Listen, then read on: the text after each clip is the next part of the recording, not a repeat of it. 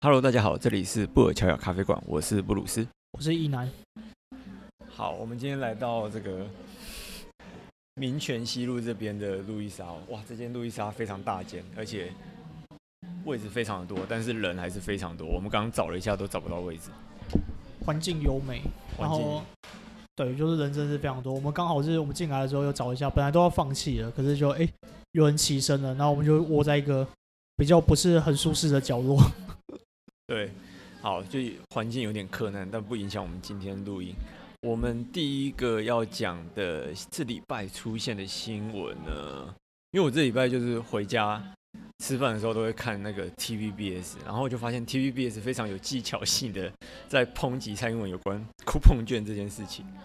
那基本上就是台湾的这个财政刺激方案，呃，苏贞昌他就提出要。呃，编列一千零三十五亿的这个经费来发酷碰券，那 TVBS 就会啊，先正反两方陈述这样，然后最后去采访一个民众，然后民众就会跟你讲说，呃，其他国家都会发现金啊，发什么酷碰券，哦，那以我的立场，我个人立场，我当然是赞成国家发现金的，因为我很穷，我我我当然是希望有钱，不不希望那个发什么酷碰券，但是我们还是回归到国家的立场来讲的话。那你觉得嘞？我对我个人的话，当然是发现金比较好啊。可是依依照国家国家的立场，因为他是希望可以刺激消费。那就是如果各位听众的年纪没有，就不是不是太太年轻，真的是那个十几岁的观众的话，那我们哎零是零八年吗？金融海啸对不对？大也要就大概十二年前，就是除非现在是小朋友，要不然应该会加减有一点印象，就是哎那个马政府那个时候有发消费券，消费券对呃。我记得是苏贞昌的讲法，因为他说消费券的问题，消费券或者是发现金的问题，就是他会去取代你原本的消费。就是像我本来原本就一天就是要吃饭钱大概两百块，那我一天就是要什么加油的钱就是要多少钱，那我就拿我的现金去直接抵掉我本来的消费，那我没有去增加消费，那既然没有增加消费，就没有达到所谓刺激消费的这一点，就是就是这个部分。那所以用酷碰券，它是用一千块嘛？哎，一千块以上。哎，没有，呃，哦，没有，是某一个金额以上，然后给折扣，最多折扣到一千块，然后还有四个通路，对，有四个通路嘛，然后所以最后最多总你一个月可以拿到四千块嘛？对，我印象中没有错，就是目前因为目前没有实际的方案出来，就是听说的草案是这个样子。那它确确实在逻辑上面好像比较能够达到刺激经济的，就是刺激消费的这一点。对，其实当年马英九发消费券的时候。蔡，你知道那个时候蔡英文是民进党主席，你知道他主张什么吗？我我记得很清楚，我不知道为什么我就记得很清楚，就是他说，你你你记得吗？我不记得，不记得。那个他说应该要退税，就直接退现金，跟在野党的那个在野党的路数都一模一样。然后现在那个蔡英文做的比当初马英九还要保守，就是连消费券都不发了，直接发酷碰券，你要有消费才才可以折抵，不然你没办法那个没办法用。所以，如果酷酷碰券的举债金额跟之前马英九时期发花的消费券，它举债金额是哪一个是比较高的？因为消费券它是可以直接花钱，它它是可以直接拿来消费。那酷碰券的话，它就是要你原本的钱，然后再加上，呃，就你你要先掏出自己原本的钱，然后政府再补助你消费的部分。所以它用法上当然是当然是完全不一样，但是消费券一定是比较比较好用，消现金最好用，因为现金甚至可以存起来。但是现但因为现在是要刺激经济，所以现金一定会有存起来的问题。对，那消费券没有存起来问题，但是它就会有可能就会有像你刚刚讲的那种，它是取代消费而不是刺激消费。对对对，那酷碰券的话，就是可能可能以效果来讲最好，可是人民的感情上面就觉得干要发不发的，发个扣个四分之一，那周年庆还周周年庆是五折大折扣，你你你。政府发了这个就只有四分之一，就是用用起来也也很不爽这样子。对，但那就就是像我刚刚一开始提到，就 TVBS 会去访问民众说啊，其他国家像美国跟日本吧，都已经几乎都是发现金了，那个叫大傻币、大大傻钱哦。但是我我我我觉得你要去考量到疫情在每一个国家不同的影响，像美国跟日本，日本也还没有，可是美国跟欧洲那些国家它是整个封城的。也就是说，劳工他可能是他应该是没有薪水的，你想哦，劳工没有薪水，没有去上班，所以没有薪水。那他没有钱，所以他钱会花更少。好，那钱花更少之后呢，企业更没有钱赚。那企业呢，可能裁员裁员更多员工，所以这是变成一个恶性循环。所以政府就要去打破这个恶性循环，所以他要先注入一股资金进去，所以员工都有钱了，所以劳劳工有钱，所以劳工会消费，那企业不至于裁员。好，然后等疫情好了之后，企业就会找劳工回去上班。他才可以撑过这段期间。可是台湾重点是他没有封城啊，我们现在大家都还是正常上下班，就不不是正常上班，就是正常上出出外这样子，就顶多戴个口罩而已。对，当然疫情会影响到一些产业，比如说像电影院啊，或者是艺文产业，大家可能就比较少去群聚人多的地方。所以我们就蔡英文也有也有提到，就是那个纾困跟刺激经济要要分分开来谈。哦，纾困的话，也就是说，因为受到疫情影响，然后这段时间非常惨淡的一些产业，它有些就直接发钱给这些劳工。哦，像可是我我我看那个奇摩新闻，它有那个《中国时报》的那个报道，他就那《中国时报》他就是会把自己想要的想法，就是假装是网民讲的嘛，然后网民就说台湾两千万人都被排富掉了。哦，因为纾困它就是针对真的有被影响到，比如说什么电影院啊、餐饮业或者是。那个旅宿业哦，他们现在根本就没有人，一来没有外国观光客进来，呃，本台湾本岛的那个人也不会出去就是玩这样子，所以旅宿业基本上也根本就是没有生意的。那这些他就政府就直接发现金给你，所以这就是纾困，哦。但是刺激经济的话，就是大家可能会因为疫情的关系，哦，就是可能会减少消费或者是。或者是因为这些呃，就是疫情的关系减少消费，那政府就是刺激你多消费，所以才用酷碰券的方式。而且我觉得，其实现在发这么多钱，有很高的风险。呃呃，另另外一方面也要考量各国财政不同。那、美国就是有钱，因为美国的美元它是印不完的，所以它就算举债做，它也它成本也也也很低。因为美国本来一天到晚就是在印钞票，QE 嘛。量化宽松就是这个这个道理。可是你其他国家不是可以跟美国一样，可以疯狂的随便举债的？你你可能债务会垮掉。所以台湾当然也要就是平衡到这个财政的一个许可的程度了。对，好，那酷碰券大概是这个样子啊。也就是说，它就是总结上来讲话。它就是分纾困跟刺激，那我们刺激当然是不如其他国家，但是我们的疫情严重程度也没有像其他严重国家这么严重，所以其实我觉得，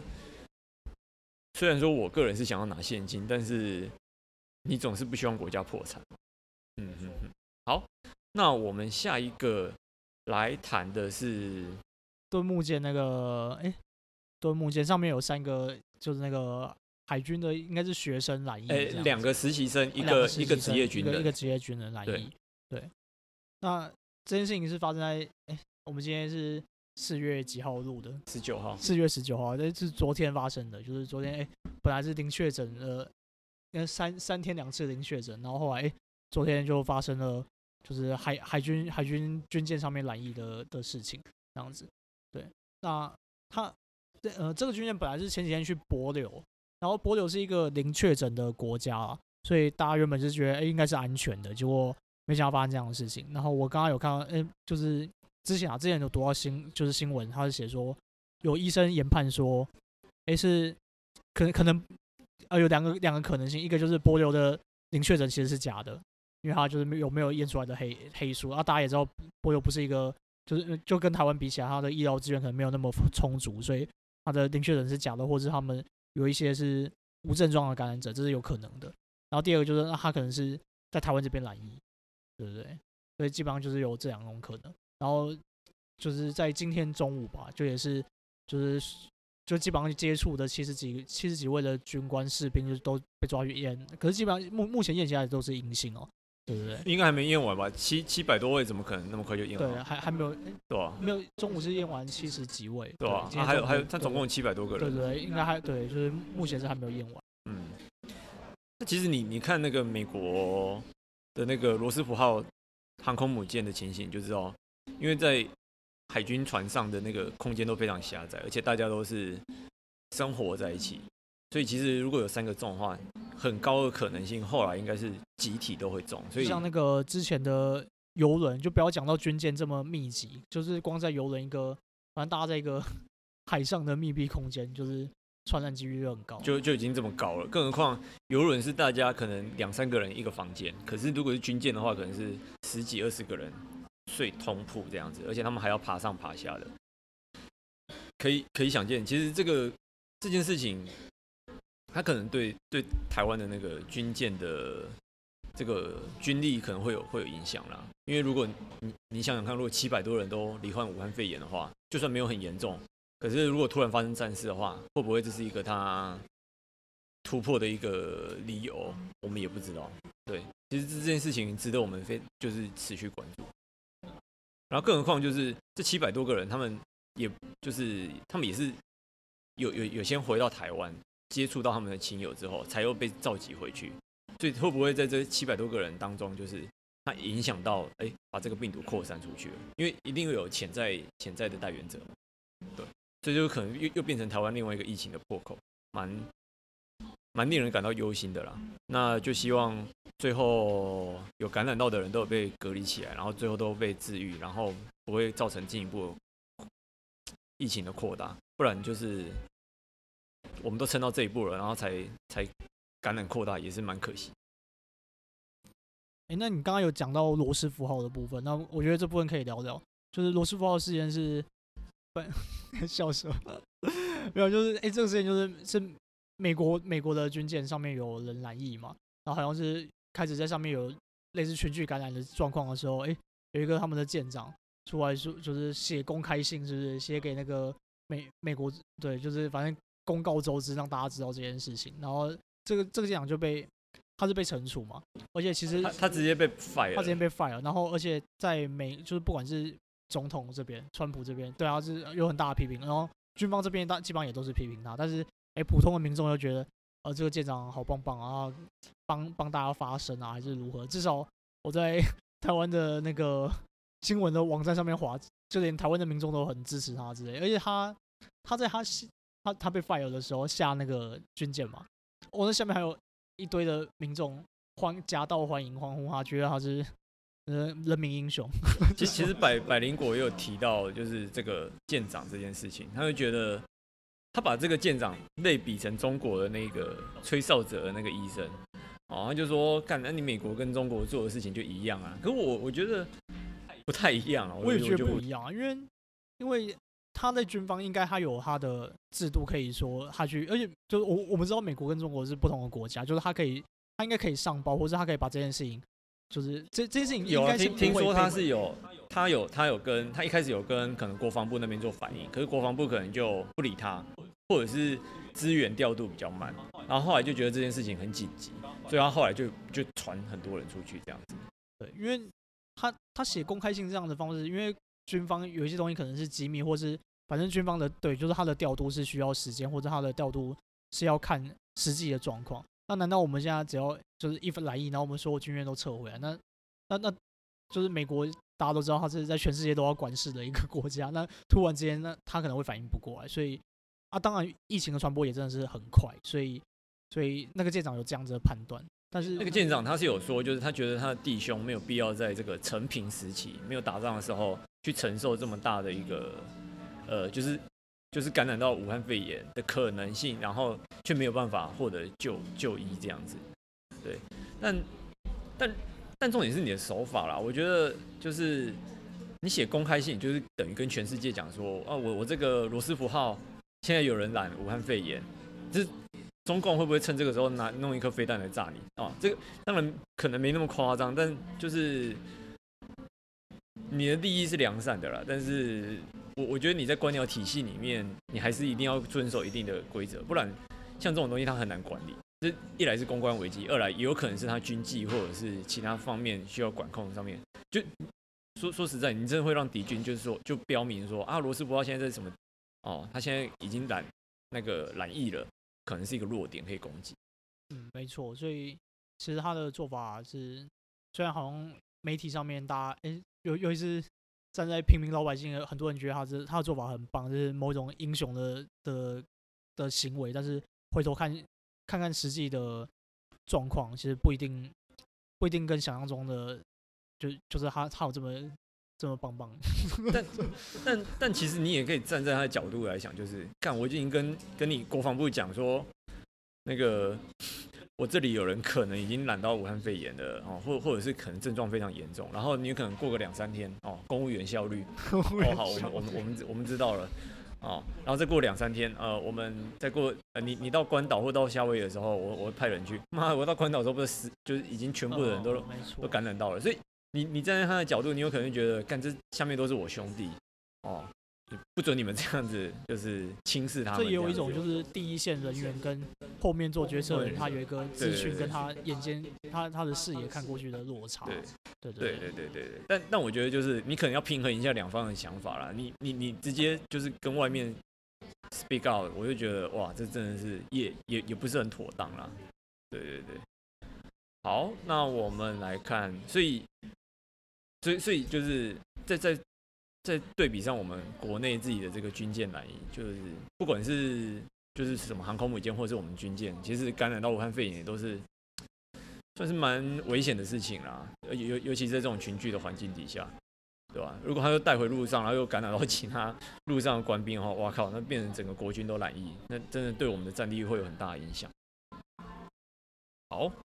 那我们谈完这个。国军染疫的问题，我们可以来聊一下。我想聊一下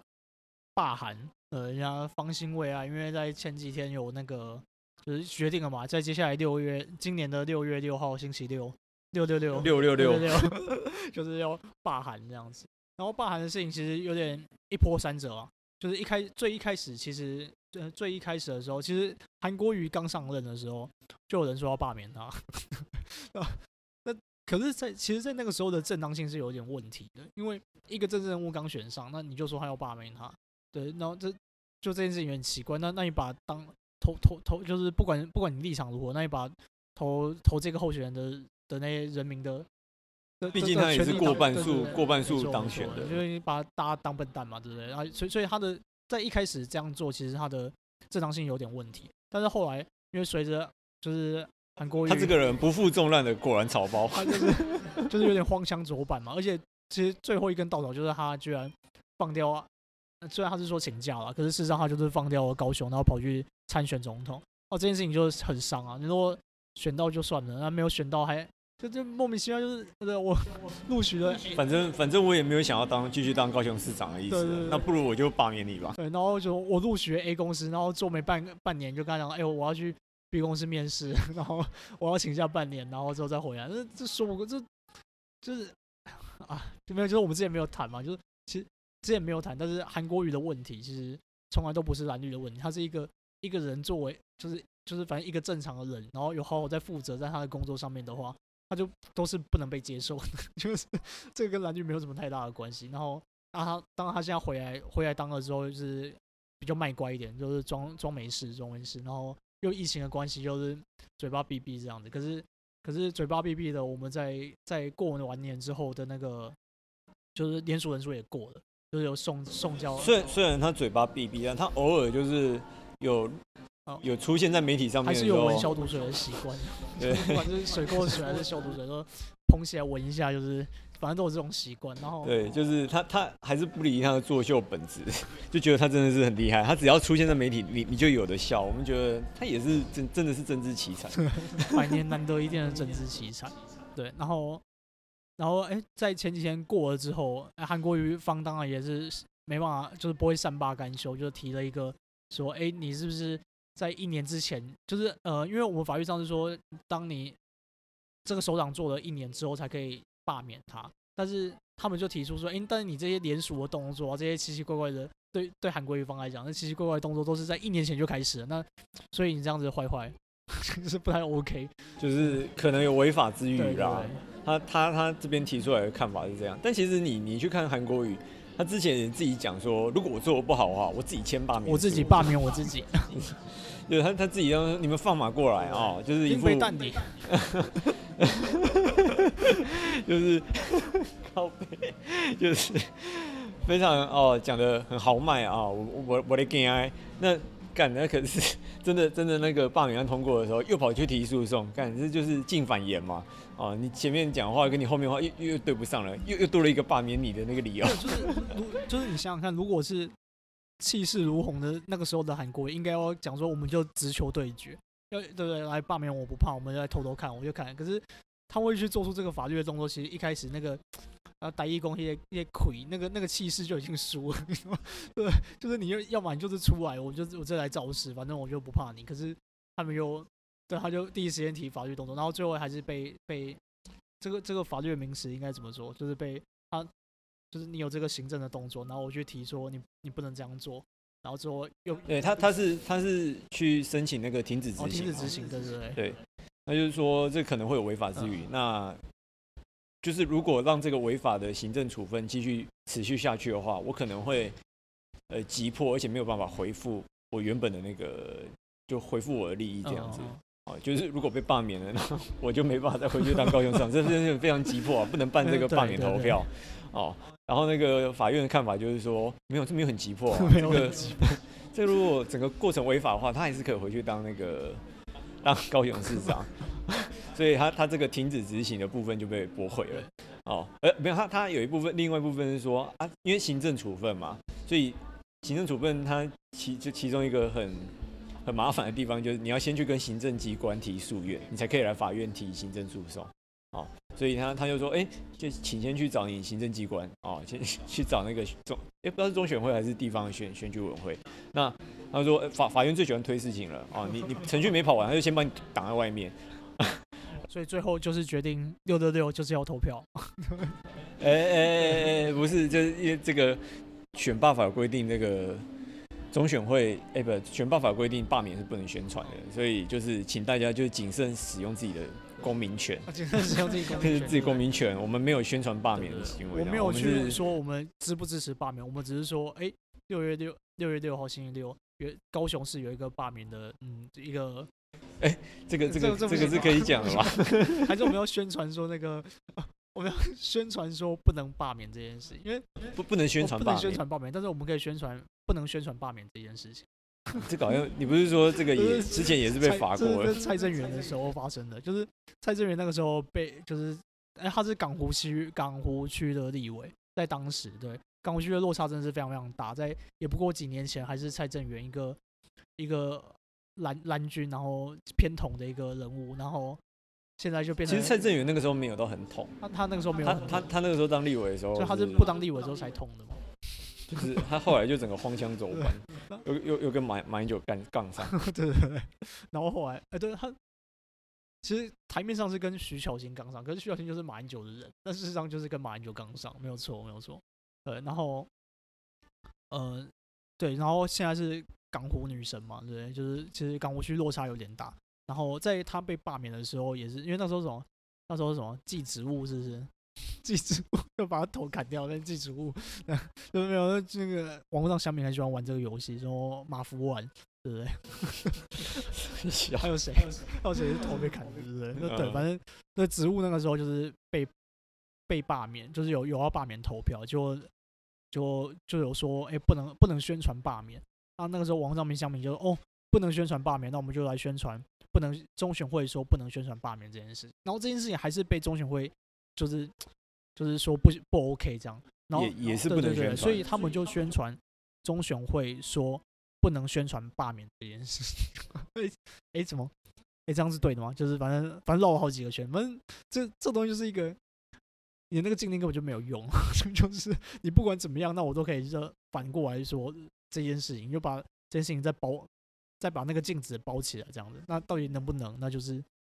一直重复啊。当然最后，那我们其实我之前有看到新闻是，有人是因此好像是被被罚嘛，被开罚单。可是我不确定那个最后到底有没有罚，因为他们他们有去一样是有去诉愿，就是说，哎，这就是为什么不能不能那个不能宣传？对对对。好，那就是罢免这个案子，我们就看他继续。你觉得他会不会过？我 我觉得会过哎。你觉得会过？因为其实我我我觉得如果就是韩国瑜就是从选上哇突破民进党二十年的边界选上高雄市长，然后哇就是继续飞，然后跑去选总统，然后总统没上，然后后来连高雄市长都被罢免，这真的是太传奇了，政治人生。这是一个活着的传说，真的，这这可以写进教科书，真是台湾政治史上的传奇。我我我我可能就是没有像一开始那么讨厌他，就会觉得，看，真是我突然有点感谢他为台湾民主贡献良多。没有啊，这是活着的传说，因为我我会觉得会过，是因为像前几次的罢免没有过，因为在什么蔡志元那个时候，可能是。可是因为选制的关系，因为那个时候门槛真的高到太夸张了，要有二分之一的人出来投票，而且同意大于不同意，而且同意的人还有二分之一，所以至少要有四分之一的，就是整整二二分之一啊，整个二分之一的同意的人出来。对，那现在的话就是四分之一的选民有出来投票，然后同意大于不同意。对，但是其实四分之一还是很高，因为那个时候还黄国昌也被安定力量提罢免，那个时候黄国昌没有过的原因是因为没有达到四分之一的。门槛，对，所以这就变成说，要真的投票的人够多。但其实你说，哎，我不回去这样有差吗？哦，就不回去投票会不会影响这最后的结果？我觉得以今年二零二零年的想法来讲，今年投票率冲这么高，有一部分就是因为很多人都回家投票，就是年轻人也回家投票，然后老年人也都出来投票，大家出来投票的结果就又又。又创造了一次民民主盛会，让台湾就是持续下探的那个投票率，哎、欸，拉回来，又拉完完全拉回逆势拉回，所以不要小看自己的力量。这个六月六月六号星期六，就是就是我们鼓励大家去表达自己的意见，这样意见这样子。对你你要投赞成或反对，这是我们在这边就不好意思再多说，怕被罚钱。真的。好，那这礼拜还有发生一件非常有趣的事情，就是。张金义他在呃白宫的这个采访会上面，川普就问他说：“你是哪里来的？”哦，这为为此这个范奇斐也有有有写一篇文啊。哦，那那个张金义他就说：“哦，我我是台湾来的。”哎，那川普其实他他也很很给台湾面子，他就说：“Good。”然后就就回哦就就给他问问题这样子，因为他他之前就是跟好几好几位那个中国媒体记者都是。闹得不不愉快，他直接就不回答中国媒体的那个问题。有一个是凤凰卫视，就是一个是，可是他是说他是香港，可是中对，就是之后就是说，哎、其实凤凰卫视就是他其实也是人民解放军 底下嫡系的一个，就是他是有一个香港外皮，可是事实上他他他基本上是为中中国的中国共产党发声啊，应该这样说，对。对然后，那这个张金义呢，他自己也是在这个上海东方传媒集团。对，那其实川普那个时候问他，然后他就很巧妙说他的国籍，因为他是台湾的，然后他在这个就是上海东方传媒集团下面的电视台当记者这样子。然后，那川普问他，当然是川普的意思是问。你是哪一家媒体嘛？因为你是用记者的身份问，正常来讲是不会回答什么。我我我不会在记者，就是在白宫记者会问你是哪一国的人，就是这么这么，我对他不没有要对你做身家调查，然后然后他就很取巧的说啊，因为这个问题，他就说你你从哪里来嘛？好，然后他就说哦我是台湾，然后哦川普就是真的对嘛台湾很好，他就让他问问到饱这样子，然后后来就是川普就 回家看 Twitter 就发现干有人爆料说他其实是这个。这个中国的媒体，而且这家媒体还不是民营的媒体，他是就是也也是政府嫡系的一家媒体这样子。然后最最后那个川普也直接在推文上面就是说，把他从那个把他记者这砍掉这样子。他基本上就是有一点取巧手法去做欺瞒的一个动作。而且我觉得这就是他的这个行为，就跟我刚刚讲的凤凰卫视的事情是很像的。就是他说，哎，就是你是哪里的媒体？我就说，哎，我是台湾。可是事实上。而且而且这这个对台湾更进一步，就是啊，香港本来就是中国，还是这会有 香港朋友，香港朋友的听的听众，所以至少主权上面要是中国，所以所以他会这样讲，可能还还没有什么太大问题。可是台湾，他跟中国的关系就是，嗯，就就大家都知道，那那那这样，就是他利用这样子的方式，会不会让，就是就是让其他外面的听众觉得说，其实台湾就是跟香港是差不多的，对，他就哇，台湾事实上就是有一些媒体或者有一些人，他就是。可以这样子，这也算是一种借壳上市，就是借一个台湾的壳或者香港的壳，然后事实上它里面包的就是中国共产党的东西。其实我觉得这件事情很，真是很不 OK。虽然很多人我我知道很多人会帮他帮张经理说话嘛，就是说，哎、欸，他这这个是他的采访权啊，或者是他讲的没有错啊，把就是出生台湾，他为什么不能这样说？可是，可事实上又不对，就是就像你刚刚说，他的那个问他从哪里来，问的很明显就是媒体，因为那是一个记者会的场合。对，这这不是一个在路上说，哎、欸、哎、欸，好久不见，或者是，哎、欸，问你从哪里来的，就是一个，一个外国朋友，一一个社交场合，他是他是一个采访的场合。那川普会这样问，就就不是想问你是哪里人，他是问你是哪一家媒体。对，所以对，那这件事情就延烧回来台湾之后，就发现，哎、欸，这个行政院就以呃陆委会就以他违反这个两岸关系条例，就是对他开罚。那他开罚的原因是因为两两岸关系人民条例，它有那个规定说，台湾人不能去中国共产党的机关任职。哦，然后不不能任职中国党政军啊。那他这个媒体就是党政军直系的，哈，他也不是说什么只有入国，他是几乎就是过五十趴以上都是他的。那其实这件事情就就变就就被抓起来，然后就被裁罚。那就有人就跑去问那个柯文哲说：“哎，那你觉得这样蔡英文这样做是怎么样？”那柯文哲其实其实我我我我不知道柯文哲是。有没有搞懂这件事情？他他就，然后他后来就说，那那就叫全部台湾在中国工作的人都回来就好了。哦，那搞得好像蔡蔡政府就是为了反中嘛，就遇到遇逢中必反这样子。但其实这个完全不是同一件事情。你可以去中国做生意，但是你不能去中国的那个党政军底下工作嘛。这这应该是很两码子事，对吧？因为如果你去中国。解放军工作的话，那你不就等于是在帮助统一台湾吗？对啊，你你说不定哪一天你被派一个任务，说来刺探国家情报，或者是你可能就拿着枪就是跑进来台湾，就是跟跟着解放军一起进来了。所以我们当然是不容许他们进去党政军工作这件事情，这这这是没有问题的。那党政军底下的媒体。你觉得嘞？党政军底下媒体跟党政军，那就是一样的东西啊。这这个哪哪哪里有什么不不一样？对，你你身为一个台湾人，你可以接受就是党那个中国共产党的媒体在外面说中国台湾是中国一部分，然后在那边讲一些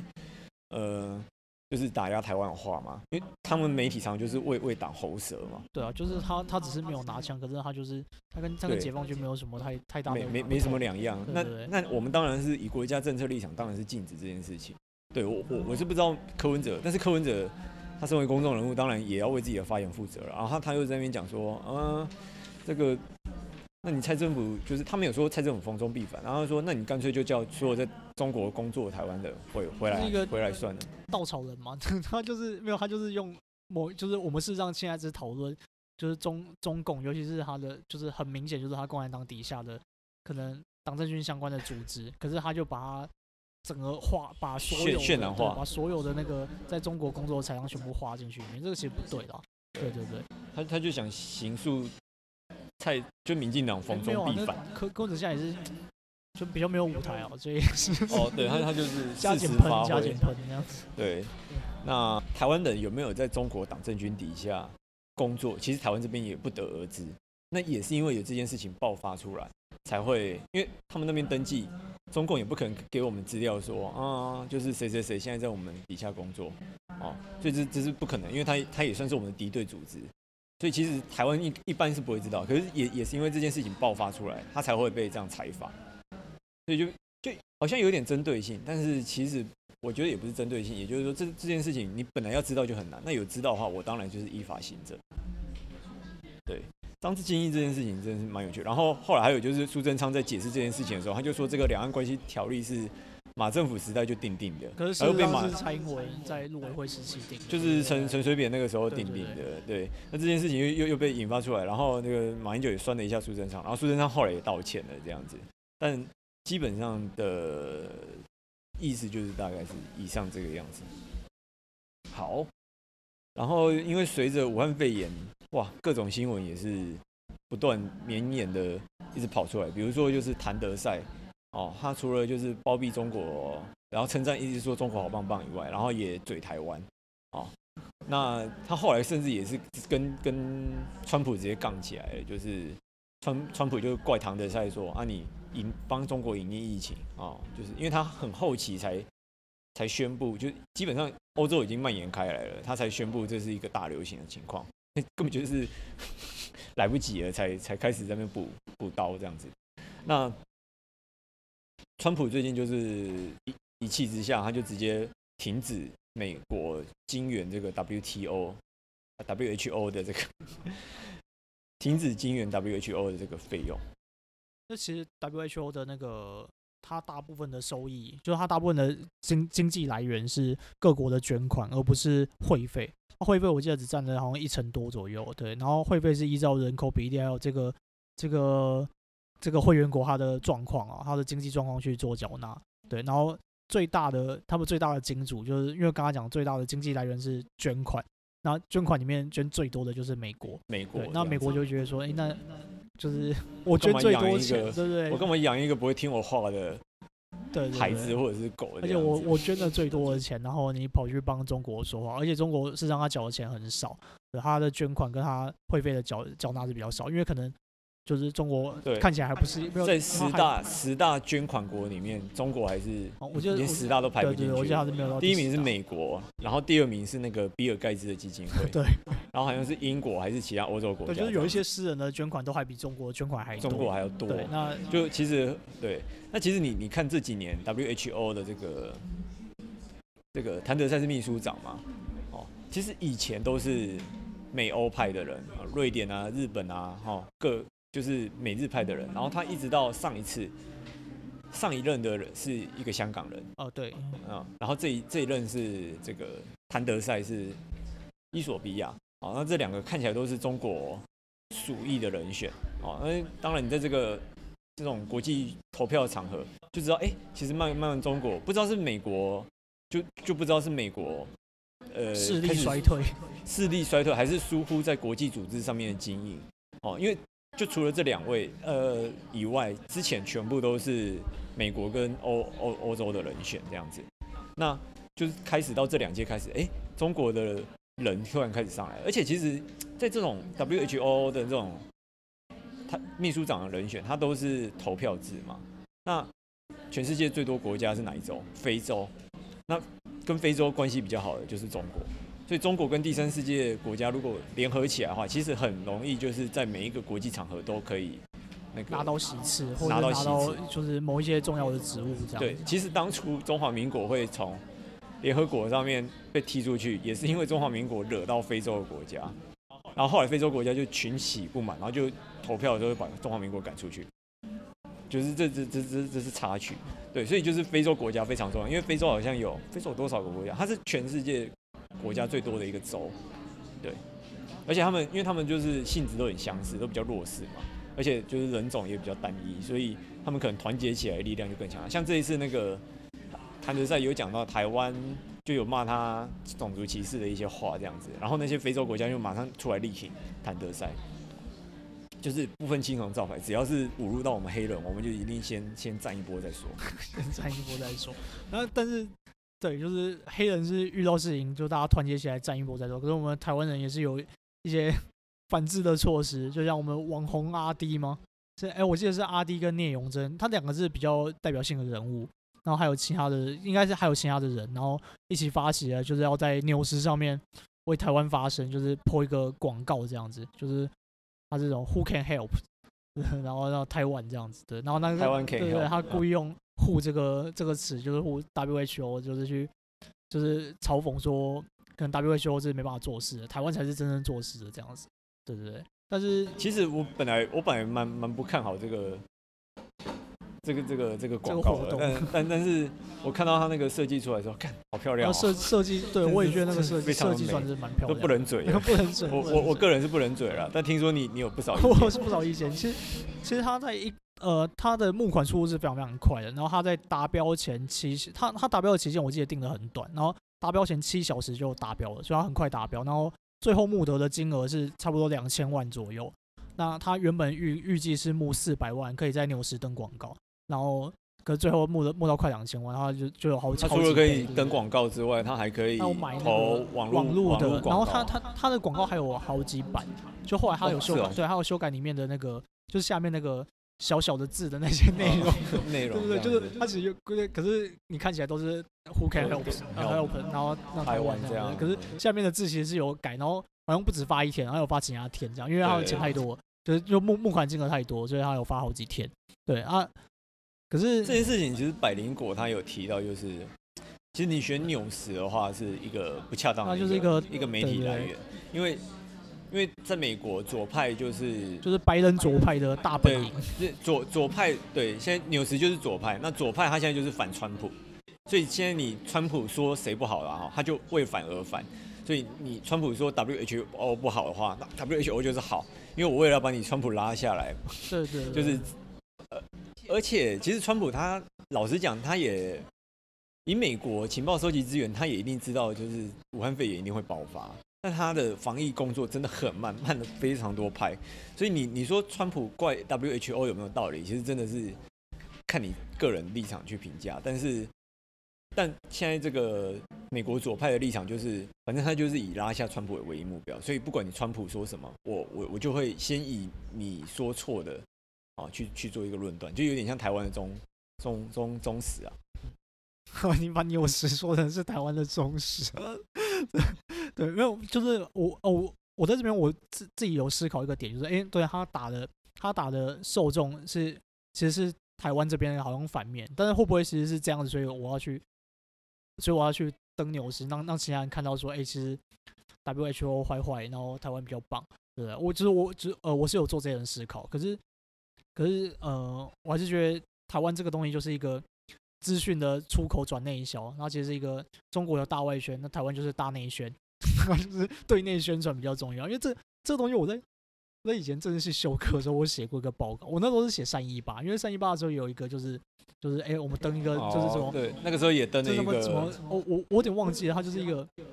一个黑色嘛，它是整个几乎整个它是要它是要讲那个行政院暴力驱赶民众的这件事情。对对对，然后它就是，可是说真的，这一件就是我们先讲一下三一八，小小一段就 就是。三一八这个事情，你你登到国际的社会啊，所以你是希望国际社会给马英九政府压力嘛？可是，可事实上，大家应该可想而知，效果是很有限的。但是，反正他那时候这样做，可是这样子做的效果，他就反过来，反过来在国内的媒体上面行述说：“哎、欸，你看这个这个事件已经闹上了国际版面。”对，可是事实上，国际人可能看着就反过去，我我这这个这广告看起来蛮漂亮的，可是。哦，我说那个像这一次的那内容中那个，嗯，很漂亮啊，可是字可能小小的，对。然后像刚刚没有人，没有几个人真的会认真去看。刚布斯以后说，哎、欸，他还不知道他其实有换换不同的版，他只有三个版本，他下面的字就是对，根本大家也不会去看。那他真的有达到这样子，对不对？就是呃，要在国际上面发生效果嘛？可能没有。那既然没有，其实这整件事情，因为台湾会登这个广告，是因为谭德赛就是攻击台湾嘛。那其实这整件事情在媒国际媒体上面的一个资讯都是非常少的，就是其实大家根本就不 care 谭德赛攻击台湾。没错，就是就是对，就是大家不不是很在意。然后我有看到一个新闻，就是就是呃，他是站在比较说，哎，这个登广告这个行为很棒的一个这个立场，然后他就写说，哎，有两个名人帮台湾就类似转发这个新闻，然后一个是奥巴马时期驻联合国代表，他叫做萨曼莎·鲍尔。然后另外一个是美国的心脏科的权威，呃，那名字我不不太会念，对，他说埃里克托波尔，对，这两个是知名人士，对，那那大家应该也没有听过这两个知名人士，所以所以所谓的知名人士帮台湾好像哎看到这新闻之后再转播再转推出去再推播就再再推播，其实其实也就是这个我们两个呃两个我们没有听过的外国人，对啊，对，没有任何一个。任何一个国国外的政要去说这件事情，那事实上它的效果就是极度有限的。我就说，而且甚至讲不好听，就是台湾，就是他是利用台湾的人觉得每次只要发生这个，哎呦，这这种话是比较统派人会喜欢讲，就是说告洋状嘛，就是就是我就哦，我就是要闹上国际媒体，让大家来看看你有多坏。可是事实上的效果一直以来都是很有限，不管是以前三一八的时候，或是这一次的，就是就是。武汉肺炎的事件，可是，可是我们还是持续会这样做。然后就是台湾的民众啊，持续也这样做，而且捐款每次都十分踊跃，这样子。真的，也造成那个集资网上大宕机，这样子。就是只能说它它实际的效果应该是智慧大于实际的那个。智慧不是我们讲，智慧是百灵国家，智慧大于实际的那个宣传效，可是它实际上也是促成那个谭德赛做回应啊。哦，谭德赛后来就因为这个广告登出来，他他又他又列了几点出来啊，你台湾怎样怎样怎样，根本就是那个我哦我台湾侮辱我的，对，台湾的他他他就他就回回对他他就回应这这件事情，然后就台湾这边又又又再回应一次，哦，你你的指控都是不实的这样子，所以其实他还是有起到一些我们跟 WHO 交流的效果，因为毕竟。我们何德何能？我们一个开会都基本上都七成以上是进不去了。竟然在他的记者会里面就是直接回应我们，哇，这个老老老实讲也是不错的一个成就啦。但但他，你你说他可以就是造成国际上多少人来吸引对台湾以及这整件事情的关注？可能少数，真的非常的少数。哦，美美国人现在其实最 care 的就是他们打开新闻，可能就是纽约今天又死了几个人，然后加州又多少人染疫。哦，或者是整个国际感染的一个情况，哦，不不，或者是川普跟 WHO 的关系，呃，就是会讲到台湾的媒体，可能就是福斯吧，哦，福福斯才是真的是台那个才可以对对比上台湾的那个忠实啊，因为就又又保守又那个又又信仰虔诚这样子，然后，诶，所以真真的会提到这件事情的美国人哦，可能就非常的少，但是至少也也让我们起到对 WHO 的这个。交流的一个目的了，对。好，那我们来谈今天最后一个，就是，诶，因为就是武汉肺炎的关系，其实它也让全世界去思考到一件事情，就是说，诶，我们把所有的产线都放在中国，好像也是一件那个不不太妥当的事情。比如说像这次什么口罩、防护衣或者是医疗相关器材，诶，全部先进国家都没办法自己制造，然后都会等中国输入。然后中国如果那边挂了，哎，那大家都没没了，那全世界就马上那个瘟疫公司开局，哎，瞬间就 获胜了。而且中国还卖假货。对，呃，假口罩。到今天，我我今天还可以看到那个检验试剂，就是几乎都没办法用的这种新闻。我想说，干他到底是做多少假货出来卖？这么无耻，然后对，就什么假的检验试剂、假的口罩或者是防护衣有问题，对，就就出各种问题。虽然说中国品质不意不意外啦，但是 在这种时候，就你你会你会更那个，而且其实就是其实我呃我之前有注意到一个新闻，就是其实那个哎、欸、是华春莹，就是他他也有，就是他他的那个话其实是部分承认，他又说哎、欸，就是请跟就是中国这边认证的厂商或者是中国官方认证的的那个卖防护衣、卖口罩的来买。或者就是至少要经中中共的，就是中国共产党的手，让我才能保证说这个是对的。要不然，那你私底下跟我们的中国厂商买的那个，我本来就不能不能挂保证。所以，对，那可是他事实上事实上就是间接承认，他们真的有某一些厂商。当然，他们是说那些是中国总有，就是美国要总有一些不孝厂商嘛。那中国你是跟不孝厂商买一刀这样，可是事实上他就承认这件事情了。对，那就是美国跟日本就是为了因应这种。呃，所有的厂企很多企业在中国的这个事实，所以美国跟日本就分别就是提推出，呃，你如果从中国撤回到撤，呃，也他也没有说要撤回美国或日本哦，他说只要撤离中国的话，他就提供补助。那美国这边是说他会全额补助，好，那日本这边他是推出两千四百三十五亿日元啊，哈，来补助这些撤离的。企业它所需要的费用，哇，这是金额真的非常夸张。嗯，这强国就是有就是有钱，真的是哦。那美国他是这边白宫的经济顾问库德洛他提出来的，因为其实川普他刚当选的时候就就打贸易战嘛，然后就说我们要从中国拿回这个制造业哦，这个这个其实是是有，可是哎，这一次的这个武汉肺炎又让他多了一个失利点吗，对，失利点说哎。这个我们不能再把所有的企业都放在中国了，哈，不要就不要放在中国就好，好。其实这个，我觉得它会造成中国非常非常严重的经济衰退。你有你有你有想法吗？呃，对，就是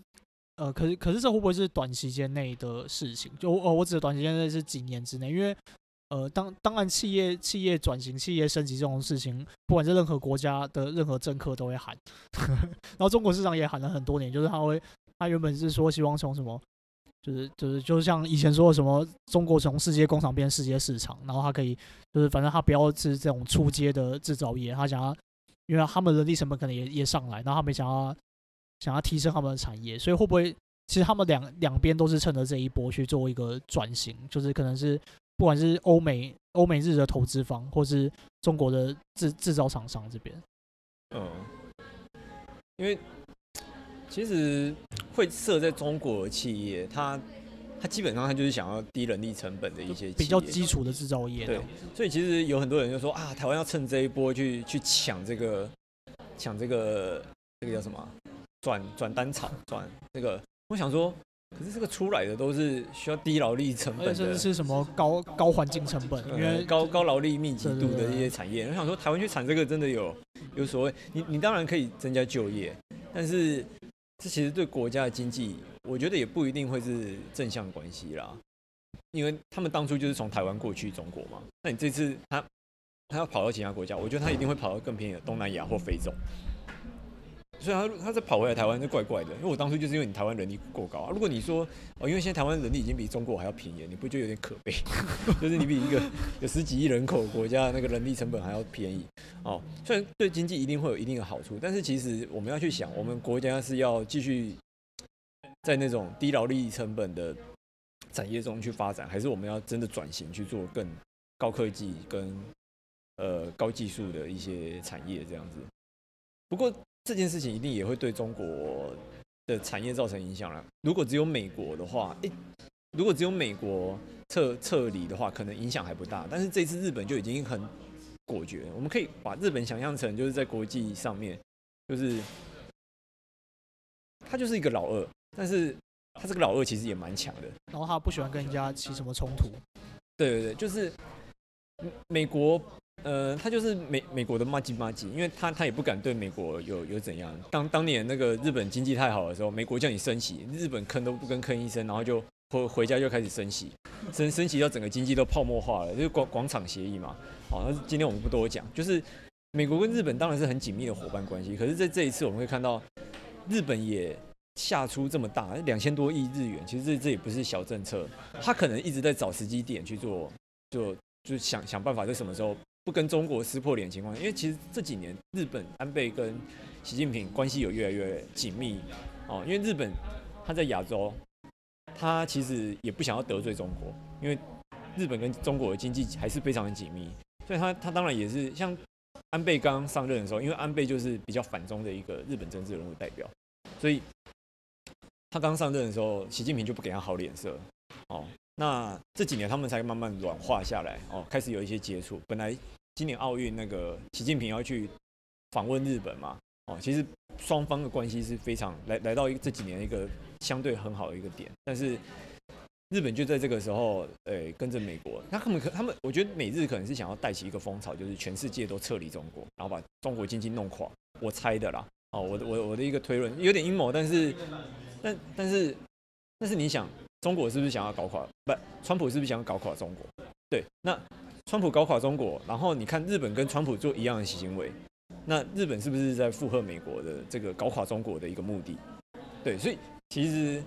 虽然说有点阴谋，但是其实事实上应该我们可以往这个方向去推断，而且他们政府也付出非常大的成本，就知道他是来真的。哦，他不是跟你讲一讲而已。哦，我要打贸易战什么的。哦，川普每天发推文打贸易战，推文打贸易战，我们川皇还要被你追。哦、没有，就是他他是真的国会实行那个关税的时候，那个才真的真的开打、哦啊。就是真在真的有在，在这个之前，全部都是嘴炮。真的有行为，我们才当他算数。其他的我们对，对。那像今天这个丢两千多亿日元出来，这就是真的行为，这就是硬的了哦。所以其实。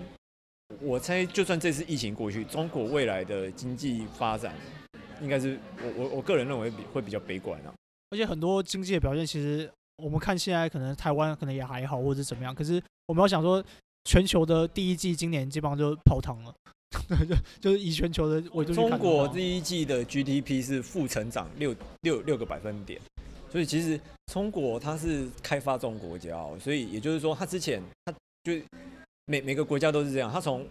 刚开始开发到开发中到已开发，它就是从十几趴的成长率，然后慢慢的降成八趴、七趴、六趴，哦，这个还是非常高的。因为台湾通常就是保二保三嘛，保二保一这样子，哦，然后到已开发的时候，你大概就是保二保一，每年就大概两到一趴的那个。所以你你以中国，其实它照理说应该每年的稳定区间应该是在六趴到七趴这个过程当中的时候，它今年直接变的第一季啊，第一季不是今年，第一季直接是负的。六六点多趴，其实这对开发中国家来讲是非常伤的。对，因为不过也就是因为武汉肺炎的关系，它造成实体经济萎缩，因为城都封起来了。就像我刚刚讲的，城封起来没有消费，没有消费也没有生产，那整个经济是停滞在那边的。哦，那没有经济流动的话，那当然就没有经济数据。某呃某一些政治人物，他可能趁着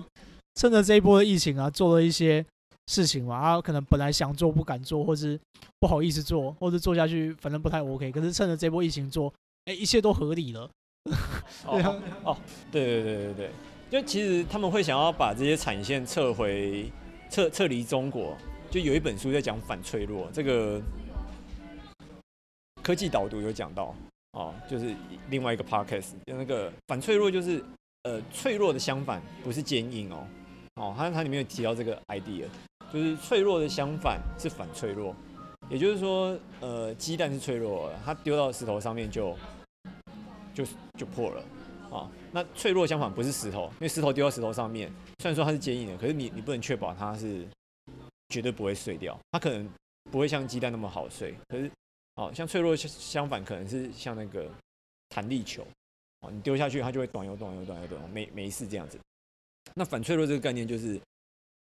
因为我现在就是脆弱，所以全世界因为那个成本的关系，他把产线全部移到中国，因为中国最便宜。但其实这是很脆弱，因为只要中国出问题的话，那大家都被咽掐住咽喉，没有办法呼吸这样子。所以反脆弱的相反就是，那我分散。哦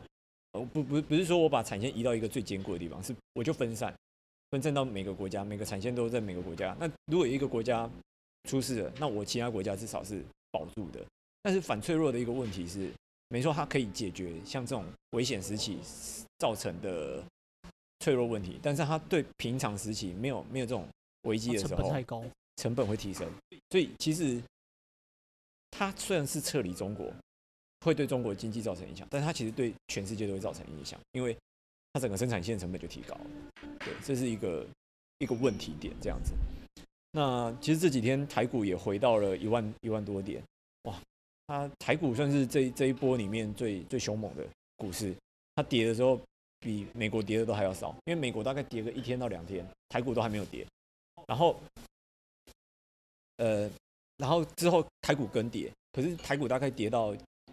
九千点、八千点的时候，八千多点的时候，台股就止跌了。然后美美股呢，还在往下探，哦，还还在就是底部做测试，这样。然后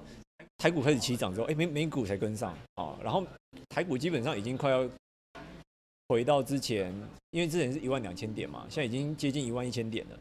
哦，所以我们大概只剩一千点的差距。那美股还在半山腰而已。那台股这这一波，可能是因为我们疫情真的相对稳健，但是我我是觉得。这个封城的影响，对全球经济造成影响，因为全世界大部分，我之前有一个网络上有一篇文章，就是讲说，现在全世界到底还有哪几个国家小朋友是可以上课的？台湾是其中一个。对，台湾、日本、阿富汗。日本后来也没有了。现他们没有封城啊？对啊，可是他们他们只是宣布紧急命事态，但他们没有封城，所以他们是正常上课。然后阿阿富汗小朋友平常有在上课。好了，有这个我不知道。看哦，好像古巴就全世界不超过八个国家这样子，然后就是，然后所以台湾防疫就可以相对欧美各国真的是做的很好了，但是台湾是出口导向的国家，全世界的人不消费，你台湾的人你要出口什么？什么东西去其他国家？因为我们的消费或者经济行为其实是一个一个圈圈嘛，它就只有中间有一个地地方断掉，可能是生产端断掉，或者说是消费端断掉，或者反正中间某一个地方出了一点问题，其实整个整个整个经济都会受到影响。嗯对，因为最近也听说，就是因为这一波之前跌到八九千点的时候，有很多新手都跑去开户。这这这变成一个新闻，很有趣。就是当插协同都在跟你谈股票的时候，股票的时候，其实很害怕。其实其实没有，其实其实不是不是，因为其实当插协同那个意思是说它涨得很高很高的时候，大家发现只要投进去稳赚不赔。可是这一次是台湾人其实都是理智的，就大家都觉得哎跌到一个低点了哦，相较于一万两千点四千点的一个差距哦，所以那个，但我我昨天有看看看一些财经的影片，就是。当然，有人会觉得现在是底部，是 W 底，哦，这是以技术分析来讲。那如果你以那个，但也有可能是一个头部，它有可能是 M 头，哦，那听不懂没关系。那反正你现在要看，现在是一个底部，也有可能，哦，就是经过这一波疫情影响之后，之后经全各国经济就是向上迸发，哦，股市、台湾可能到两万点都说不定。两万点是马英九哦，然后然后对，然后但也也有人看，所以说其实全球经济都受到影响了哦，所以你就算这波疫情过去，可是消费端跟那个支出端哦，或者是那个生产端都受到影响，所以。现在看起来其实是假反弹，然后之后才是真落底。哦，所以你你现在要做股市迷人之处就在这里。你你看它是涨也有可能，你看它是跌也有可能。所以我我我我能给大家的建议就是，最近如果你是新手的话，你就就是不要不要不要不要不要进不要进入市场会比较好。不要照进，不要照进。其实我也是这一波才去开证券户的。哦，你也去开证券户？好肥，真的。对，没 错。就就想说要要来发发大财了。发财发财。